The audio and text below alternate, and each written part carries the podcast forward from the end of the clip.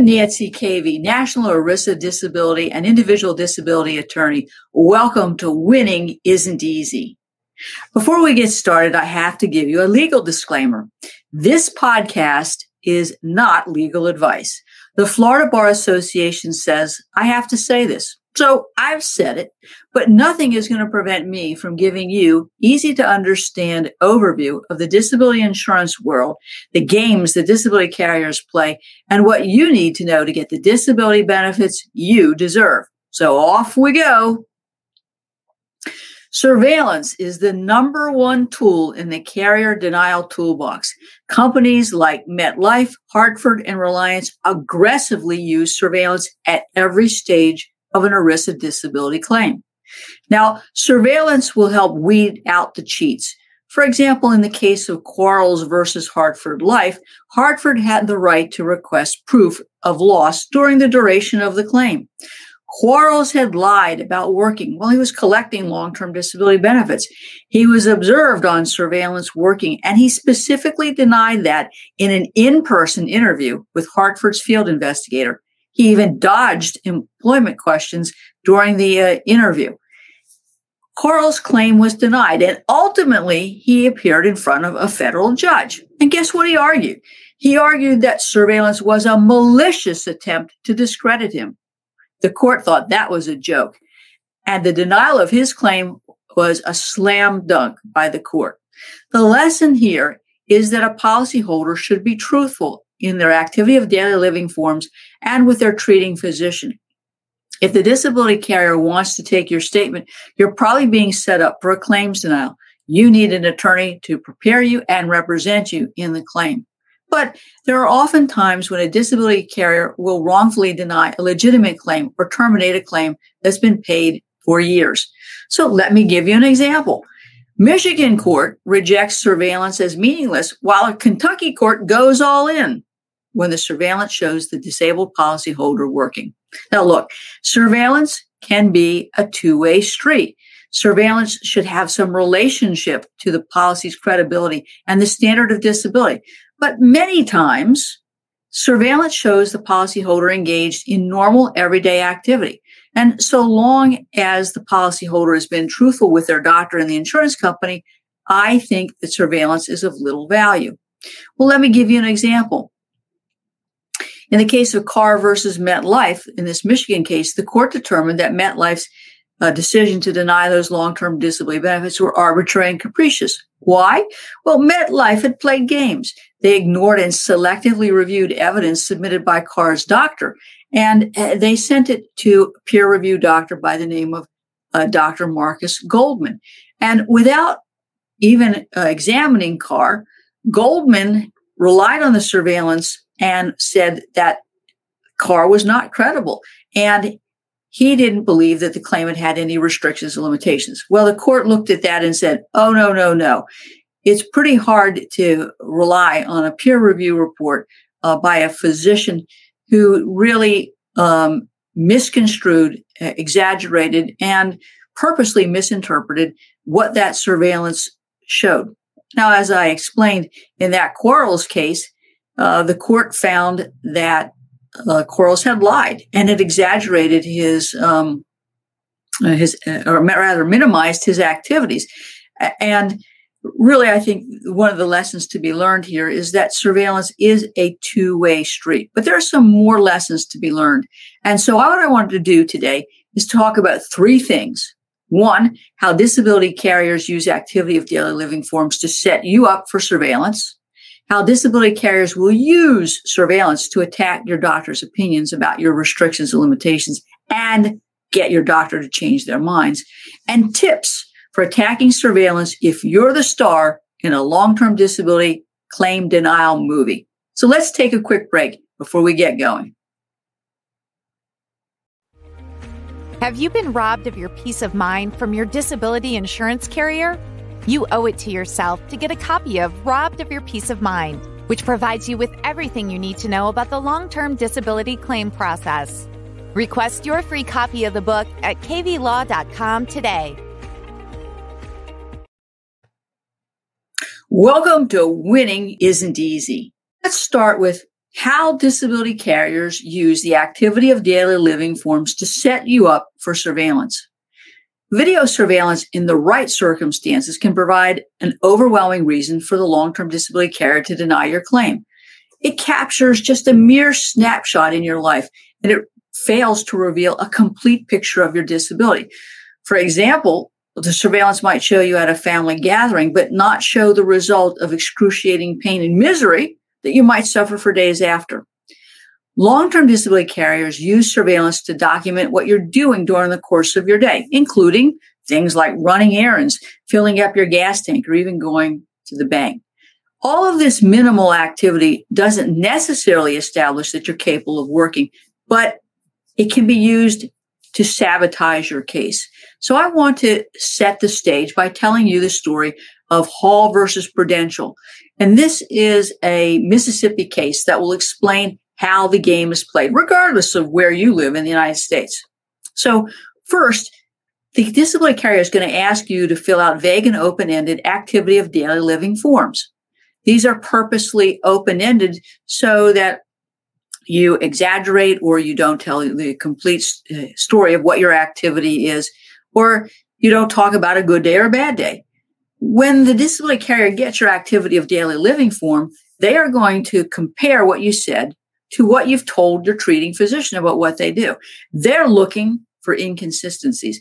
And once they find inconsistencies, the next step in their toolbox is going to pull out that surveillance camera. They're going to hire a third party vendor to conduct surveillance on you. Now, part of the surveillance is going to do a background check, looking at your social media accounts uh, and looking at whether you own any corporations. Uh, but they're also going to be doing the actual surveillance. And in Hall's case, the surveillance documented her taking short walks drives of various lengths, and carrying her purse. As the court ultimately pointed out when they had this case, those activities would not on their own support the disability carrier's decision that the, she was not disabled. But what the surveillance did do was to establish inconsistency with her own statements, what she told her doctors and the restrictions and limitations her doctors imposed based on her statements. In other words, her doctors relied on what she said that she could do or not do when they imposed restrictions and limitations on her. And so the court ultimately held that because her doctors relied on what she said and she was inconsistent about what she was doing, that those restrictions and limitations were not valid. Now that's quite a stretch, but it points out to you the importance of accurately completing the activity of daily living statement form in a manner that talks about good days and bad days, activities depending on how you feel, uh, depending on what kind of night you may have had before, and talking about your abilities in terms of a range. And of course, you want to make sure that whatever you're telling your doctor is consistent with what you're telling the disability carrier. So you might even want to give your doctor a copy of your activity of daily living forms. Now, remember, um, those forms are written in a way that they're open ended. So that form may ask questions about whether you use an assistive device like a cane. Uh, and if you do, you may not necessarily want to say that you always use a cane or that you always walk with a limp. Why? Because if the carrier gets surveillance of you doing what you said you couldn't do or never did, then you're in trouble because that is a huge inconsistency. While walking without a cane or a limp doesn't mean you can work, it destroys your credibility, just as it destroyed the credibility of Miss Hall in her case. I don't want you to be a star in a surveillance horror show, and I don't want the pictures of what you are doing in your daily routine to be used in destroying your long term disability case. And as a result of what I've seen in the course of my practice, I've written a book called 23 Mistakes You Can Make in Completing Your Activities of Daily Living Form. And it explains in detail how you should complete these forms. Now, of course, it's not a substitute for legal advice because each case is factually specific. Um, but if you claim, for example, that you are walking uh, with uh, a cane or you have difficulty bending or you have you can only lift uh, 10 pounds. So if you have a back condition, you've had back surgery, and you say, I can't walk, you know, more than an aisle in the grocery store, or I can't bend over to pick something off of the bottom of the grocery store bottom shelf, or I can't even carry a, a case of soda, and they've got you doing those things, you have basically destroyed your case. So in this guide that I've written, I emphasize that you should never use the word never, never use the word always. Of course, I do want you to tell the truth, but we need to explain your answers in a way that creates this range that I've talked about. Good days, bad days, days you can do more. Uh, your activity level is dependent on your pain or your medication. So that gives you a range of activities as opposed to nailing you down to always doing something or never doing something. I want you to make sure that whatever you have written on those activity of daily living forms is consistent with what you're telling your physician. So you actually might want to get a copy of your medical records to see what your doctor has recorded.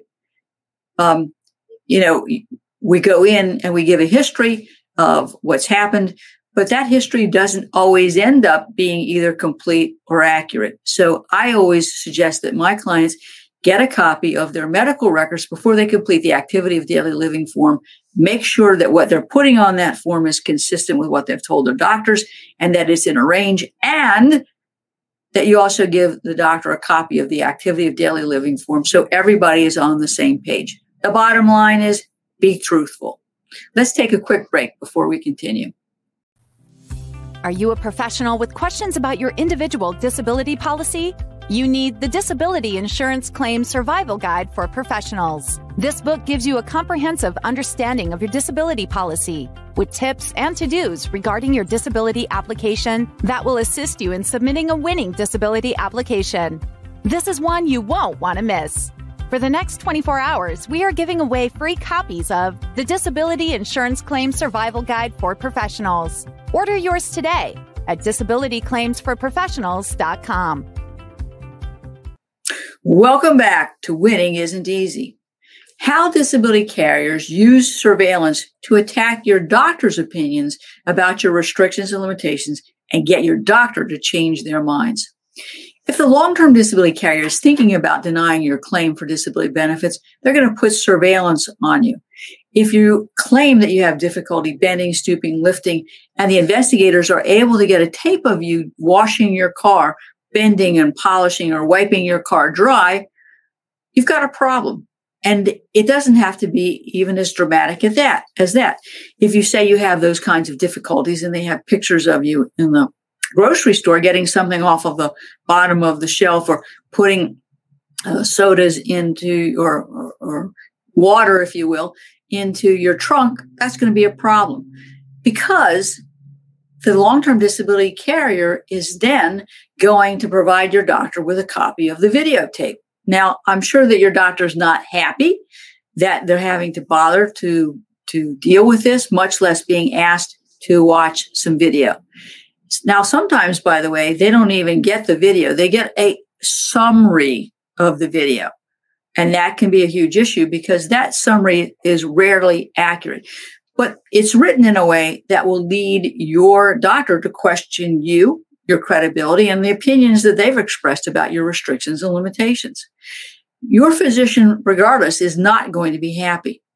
Now, you need to understand that if you have provided your doctor with your own version of the activity of daily living form, that that the doctor should be aware of what it is you say you're doing in terms of a range of activity. And that surveillance should not come as a surprise. In fact, I suggest that you tell doctors that, uh, look, I appreciate you filling out these attending physician statement forms, but um, you know, the carrier might put surveillance on me. Uh, and if they do, uh, they may send it to you for your review and comment. So here are some things to do. Uh, first, ask uh, the doctor to contact you if they're contacted by the carrier or the peer review doctor. Ask them not to respond. If they respond, ask them to document the conversation with the carrier. If they respond, tell them to get a letter summarizing the conversation. Why? Because often the summary that the peer review doctor will prepare is not accurate. Next, make them aware that the carrier might be trying to get them to say that you can do at least sedentary work so that they can cut you off. Ask your doctor to defer to a functional capacity evaluation. Ask them to send any response to you before they send it in. And if you have an attorney such as myself, ask them if they would be kind enough to speak with uh, your lawyer first before they respond. Okay, that's a laundry list of things. And I would suggest that not only you do that um, orally, but perhaps you even do it in writing. You ready for a break? I've got some more information. So let's take a break for a moment and uh, we'll take on tips for attacking the surveillance if you're the star in a long term disability claim denial movie.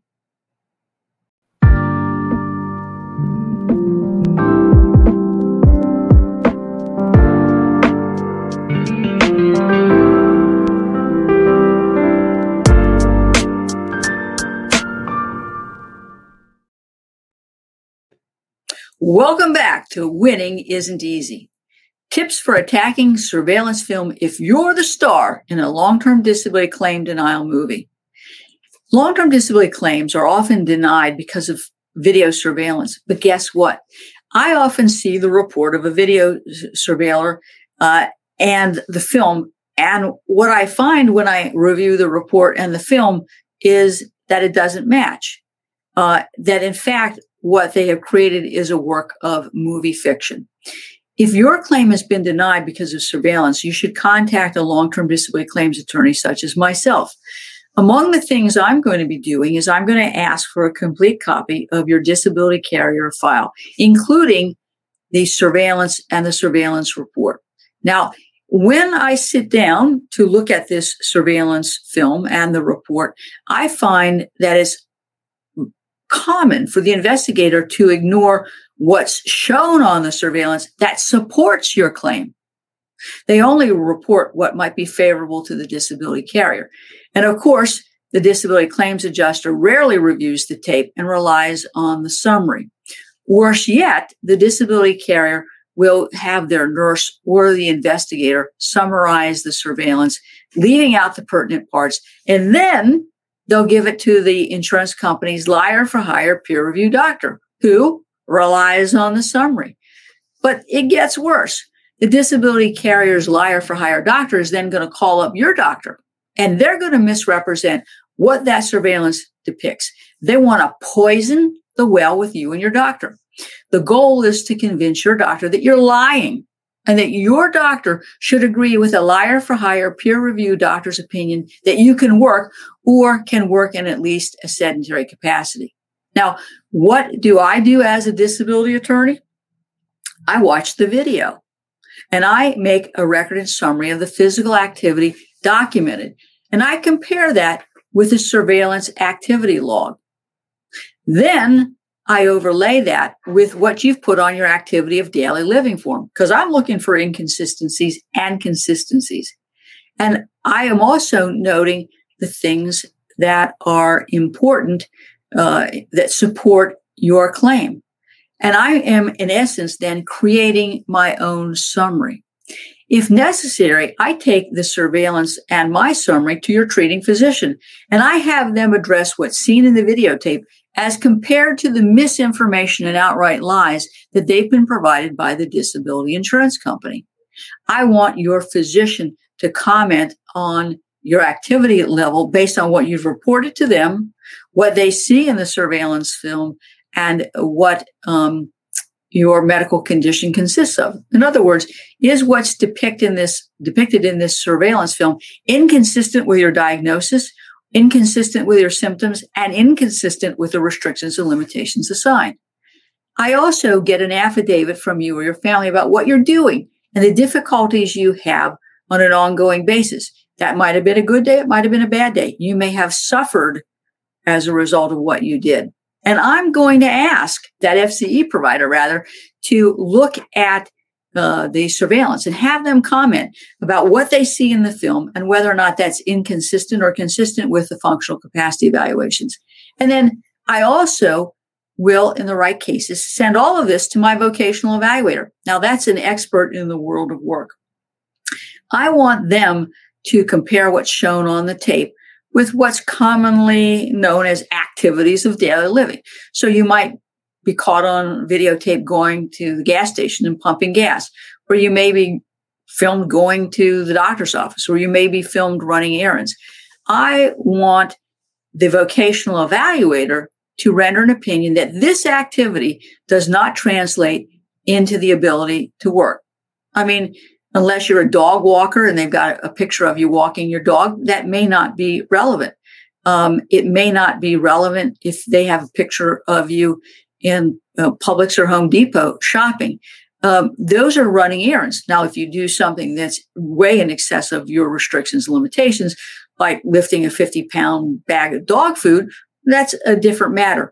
But what I want the vocational evaluator to do is to tie together your doctor's opinions about your restrictions and limitations as co- uh, corroborated by a functional capacity evaluation, if needed, with the definition of disability. In other words, does the activity depicted on this um, film have is it is it the equivalent of work activity? And does it have any relationship to the material and substantial duties of your occupation if we're in the uh, own occupation stage? Now if we're in the any occupation stage the definition of disability is normally an inability to do the material and substantial duties of any other occupation that you could do in view of your um, education, training, skills, and your restrictions and limitations. So I want that vocational evaluator to look at what's on that videotape and tell me whether or not that activity uh, of daily living is consistent with the ability to sustain full-time sedentary employment. Now, you also need to remember that the um, question of this surveillance has to be taken on in an ERISA appeal you have 180 days in which to file an appeal. And you can't wait until after a lawsuit is filed to try to attack the surveillance. Let me give you an example of why this is so important. This is a story of how asthma and uh, diabetes disabled a family physician. And Hartford's wrongful claims denial based on this surveillance was slammed by the court. So let me set the stage. Dr. Vaughn was a family physician who became disabled because of chronic severe asthma, the cognitive side effects of the prednisone treatment for her asthma, and her brittle insulin dependent diabetes. Hartford approved her claim because she was unable to perform one or more of the essential duties of her occupation. They, in fact, paid benefits for over four years. And in that four year period of time, her asthmatic condition progressed. She had increasing flares. She had diabetic neuropathy of her upper extremities. Now, we all know that disability carriers like Hartford are not in the business of paying benefits for the life of a claim. Hartford conducted a review of her claim and referred the claim to its Special Investigation Units, SIU, which had surveillance performed and did an in-person per uh, person interview. If you are covered by Hartford, this is their classic MO that they use in every case. So beware. They got 77 minutes of video surveillance over four days. Dr. Vaughn performed yard work. She hiked. She pushed equipment around her yard. She drove. She got in and out of her vehicle without any observable distress, hesitation, or impairment. That's what the surveillance report said. So what did Hartford do? They said, gotcha. You're not disabled and we're going to terminate your benefits. So of course, um, Hartford did just that. She filed an appeal, which unfortunately was unsuccessful. And as a result, she ended up in federal court. And this is what happened in the case of Vaughn versus Hartford Life. It's an Oregon case. The judge was not impressed with his surveillance film and held that the denial was wrong since she was not experiencing a flare of asthma uh, symptoms on the day of the surveillance. And she was no more active than she told Hartford or her doctor. So it's really important that we are looking at the context of the video, what it showed, and what inconsistencies there might be uh, in between what she may have said or you said and the medical reports about the person's functionality. So it's really the totality of the situation. But you need to understand it took a federal judge to reverse this wrongful denial. Wow, that's a lot of information that we've talked about today in terms of surveillance. And I hope you've learned a lot. And that's important because surveillance, as I said, is one of the disability carrier's number one denial uh, tools, in addition to the activity of daily living forms. It's a one two punch. And don't let your claim get knocked out. Wow. As I said, we've covered a lot, and um, I hope you have found this episode to be enjoyable and informative. If you like this podcast, consider liking our page, leaving a review, or sharing it with your friends and family. This podcast comes out weekly, so tune in next week for another insightful episode of Winning Isn't Easy.